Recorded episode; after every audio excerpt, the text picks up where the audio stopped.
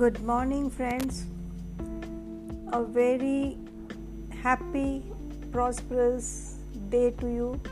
आप आज पूरा दिन खुश रहें अच्छे रहें पॉजिटिव रहें सेफ़ रहें इससे अच्छी दुआ मैं आपके लिए और क्या कर सकती हूँ चलिए मैं Sunita Paul wellness nutrition hub से बोल रही हूँ एक छोटा सा मैसेज देना था आप लोगों को स्मूदीज़ के बारे में सब जगह हम स्मूदीज देखते हैं। स्मूदीज है क्या आफ्टर ऑल आप लोगों के मन में भी एक बार क्वेश्चन मार्क ज़रूर आया होगा कि ये स्मूदीज है क्या?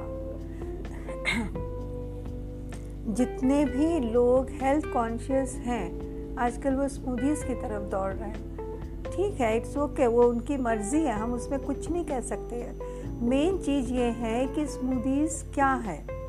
ये आपको पता है?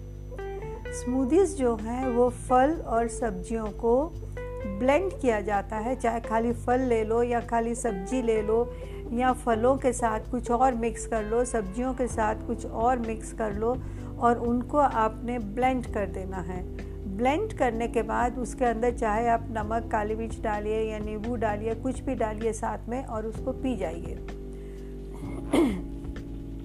मेरा कहना सिर्फ़ यही है अच्छी बात है, आप उसको लीजिए।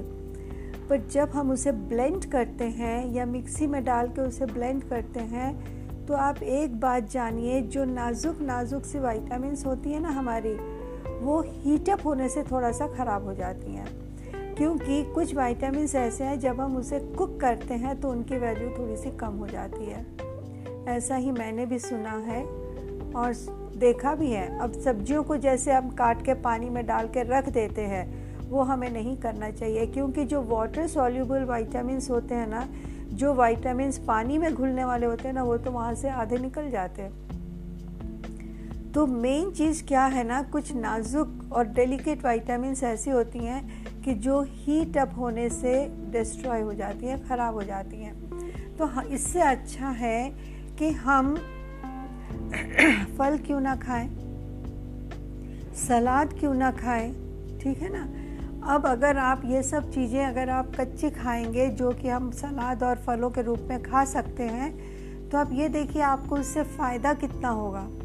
सबसे पहले कि आपको भरपूर वाइटामिन मिलेंगे मिनरल्स मिलेंगे, जो कि मिक्सी चलाने से डिस्ट्रॉय नहीं होते। उसमें भी आपको फ़ायदा है, पर कहीं ना कहीं थोड़ी सी कमी आ जाती है। दूसरी बात, जैसे अमरूद है, खीरा है, मूली है, गाजर है या कोई भी फल ले लो, जब आप खाते हो ना उसको तो आप ये जानिए कि आपके दांतों की एक्सरसाइज होती है, आपके गम्स की एक्सरसाइज हो जाती है।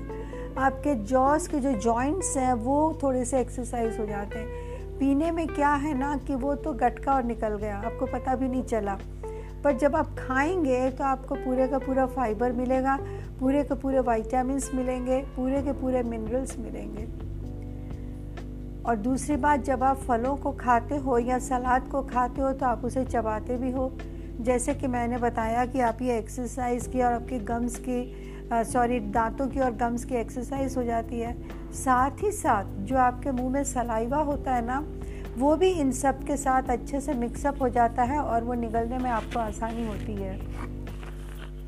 तो जब जितना सलाइवा आपके खाने के साथ मिक्सअप होगा, मुँह के अंदर, उतना आपका डाइजेशन उतना आपका पाचन क्रिया जो है वो वहीं से शुरू हो जाती है। तो जो जितना आप अपने मुँह में कर सकते हो सलाइवा के साथ, उतना ही आपके लिए आसान होगा। आपके पेट को थोड़ा सा रेस्ट मिलेगा। उसे ज़्यादा ये नहीं करना पड़ेगा प्रेशर नहीं देना पड़ेगा ओके तो एक आसान तरीका है स्मूदीज़ को अंदर करने का और फलों और सब्जियों को खाने का तरीका बेनिफिशियल है। तो मैं आप लोगों को यही सलाह दूँगी कि प्लीज़ गो फॉर ईटिंग आप फल और सब्ज़ी खाइए। जितना खा सकते हो एक टाइम पे उतना खाइए। फिर दो चार घंटे के बाद, यानी कि लंच के टाइम पे पहले आप फिर से सलाद और फ्रूट्स खा लीजिए। ठीक है ना?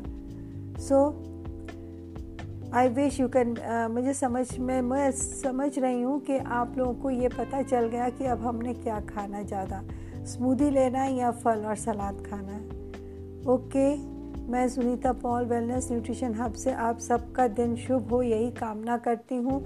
आप स्वस्थ रहिए, अच्छे रहिए और सेफ़ रहिए। Thank you